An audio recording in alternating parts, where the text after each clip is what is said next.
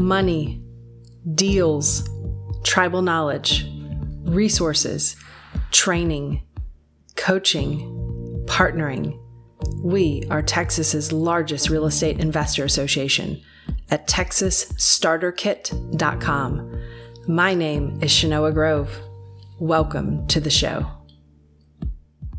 So every week we get to talk about what's happening in the market from all of the four major markets. We specifically focus on Texas because all of our investments are here. We live here, we work here, we invest here. And uh, we'll also go through uh, the roll up of the entire Texas market. So uh, we don't yet have the um, uh, the February numbers, so we're still operating off of the January numbers. The February numbers won't be out until probably around March 15th for most of the markets.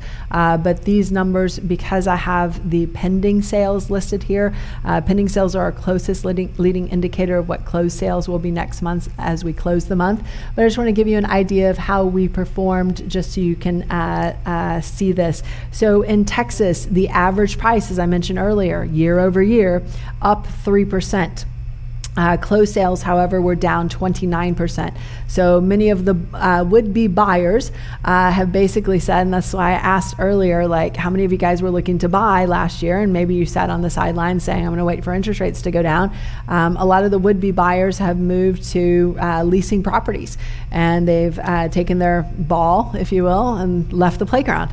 And their ball is their down payment and left the playground to go and rent a property until they feel like either housing prices have gone down or they feel like uh, rent rates, uh, uh, or I'm sorry, um, housing prices have gone down, or and or interest rates have gone down in Austin. So, Austin's the first major market in Texas that's actually seeing the reduction in year over year price. All of the other three major markets in Texas um, have not had a reduction in price uh, to date. So, last month in Austin, the average price uh, 561,000, uh, down 2.7% versus what it was the same time last year. Uh, the median price 450,000, down 6.3% versus what it was the same time last year. Sales in Austin down 27 7.3%, and our inventory has gone up by about 250% versus where we were the same time last year. Uh, so you can see by looking at our active listings, uh, last year, this time, our active listings were under 1,400 active listings. Today, we're at 7,300 active listings. That's a big jump, but I will tell you that uh, um, that's still only you know m- means that we have a few months of inventory and we're still kind of below that equilibrium mark. And that's why prices are staying um, that's why we're not having a big drop in prices. And and the lack of inventory has really helped us uh, in this market cycle um, versus the in the um, uh, the uh, the inventory that we had, for example, in 2009, 10, and 11, we were oversupplied when it came to inventory, which that's one of the things that really hurt us when it came to our um, um, our average price was basically flat for four years. But in this market, um, we're seeing that inventory still below what it takes to be able to support the amount of buyer demand that we have. Pending sales, our closest leading indicator to what closed sales will be next month, uh, down about um, let's see, uh, let's see, about uh, 600 plus units this year, uh, this time last year, the close price to the original list price was over 100%. Now the close price to the original list price is closer to 90%. Um, and if you look at 2021 on the far left side versus 2022, the year-to-date sales were up two and a half percent. Uh, 20, I'm sorry, 2021 versus 2020, and the average price was up 29.3 percent in 2021 versus 2020. On the right hand side, I have the 2022 actuals versus the 2022 2021, pardon me, actuals. So the sales were down 18.3% last year just because the interest rates um, knocked a lot of buyers out of the buyer pool. Uh, but the average price was still up uh, last year at 10.4% partially because the first half of the year was at that fever pitch rate, and it was only until the last half of the year that we started to slow down, and it was only until this year that we started to see those. Um, negatives in terms of those year over year prices. I am forecasting that by May, because May of 2022 was such a fever pitch, that we're going to see uh, larger reductions when we get to May of 2023. So, what does that mean for you guys as real estate investors? How do you need to adjust your investing if you're investing here in Austin? If you are trying to use a comp from May or June of 2022, know what? That that price is probably down by at least 10%. And what did we say uh, your typical profit was on a deal if you use the 70% of ARV minus repairs formula? 10 to 15%. So if uh, it continues at that pace, then what that means is your profit will be somewhere between 0 and 5%. That sounds terrible. So, what do you have to do? Use the correct comps, which means, uh, and so normally I would say, yeah, you got to go back six months, you're going to be fine. And, and even uh, you know a year ago, I'd say if you had to even go back 18 months, you're still fine because you know prices have gone up since then. But if I, you were to tell me, Chanel, I went back, you know, you know, uh, six months, 12 months to be to get this comp, I'd probably say,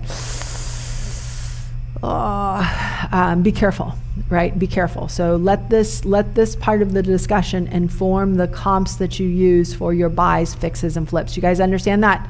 So let me tell you something. How many of you guys are, are uh, looking for wholesalers to bring you deals? Okay, okay. What comps do you think the wholesalers are going to bring you? Those would be the comps from May and June of 2022. Why? Because they look good. Okay. Now, how's that going to look on your wallet in six months when you put that property on the market? That'd be terrible. That would be terrible. So please make sure this is critical um, uh, as you leave here today. Let you get this right. Uh, Dallas Fort Worth. So the average price was up 7% year over year. Closed sales down 27%. Pending sales, this is fascinating for Dallas. So pending sales in Dallas only down 4%, uh, which is very positive. Uh, even though it's down, it's very positive considering that the prior month they were down 27%. Where's everybody going? So I mentioned earlier, they're all leasing. So a lot of people have renewed leases, extended leases, uh, got new leases. So the leases are up 25% year over year in Dallas, uh, and the lease price up 8% year over year to $2,700. In Houston, the average price was 382,000, up 1.5% year over year. The closed sales uh, were down 31 percent pending sales down 15%, which is if, if we're kind of on the turnaround uh, from, from this. And uh, what I mean is, um, when I say the turnaround, um, there is a psychological phenomena that, that, that occurs at some point. Um, and I'll just ask Did anyone in here buy a house during the 1980s? Anyone in here buy a house during the 1980s? Okay, a couple of you guys, a couple of you guys. So, um, you know, I've, I've heard stories like, honey, we better hurry up and close on this house because I heard interest rates are going to go from 16% to 16.5%, so we really better hustle. Imagine the mindset, right? It's really and truly all about perspective, right? So what became normal was this 15% plus interest rate. We better get it while it's, you know, still hot because I hear the Fed chairman Volcker at the time is going to start going to continue to raise it. So I think that there is a little bit of a psychological phenomenon that takes uh, takes a minute to sink in. The trouble is I don't know exactly how many minutes that's going to take. So so but I'm feeling like something sinking in where buyers might be saying, okay, hmm, housing prices have not gone down. Interest rates have not gone down. In fact, interest rates continue to go up. Wow, honey, we better go and get that house now before Fed Chairman Powell raises rates again because he's going to try and do that again at the next meeting. And I don't know when psychologically that happens for people. Um, plus, they've had another year to do what? If they if they were leasing, then another year to save. So to be able to increase their down payment, to maybe be able to pull back down their monthly payment as well. Uh, but that psychological phenomena will be coming. So there will be a moment when someone's going to say, oh my gosh, we better get that house now while interest rates are still only 8% because I heard they're going up to 9%. So try to imagine that because I think that's coming. San Antonio. Uh, so I know we have some San Antonio investors in the room.